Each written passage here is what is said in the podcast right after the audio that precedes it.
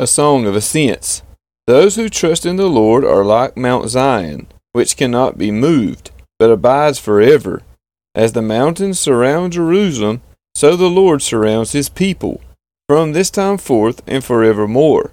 For the scepter of wickedness shall not rest on the land allotted to the righteous, lest the righteous stretch out their hands to do wrong. Do good, O Lord, to those who are good, and to those who are upright in their hearts. But those who turn aside to their crooked ways, the Lord will lead away with evildoers.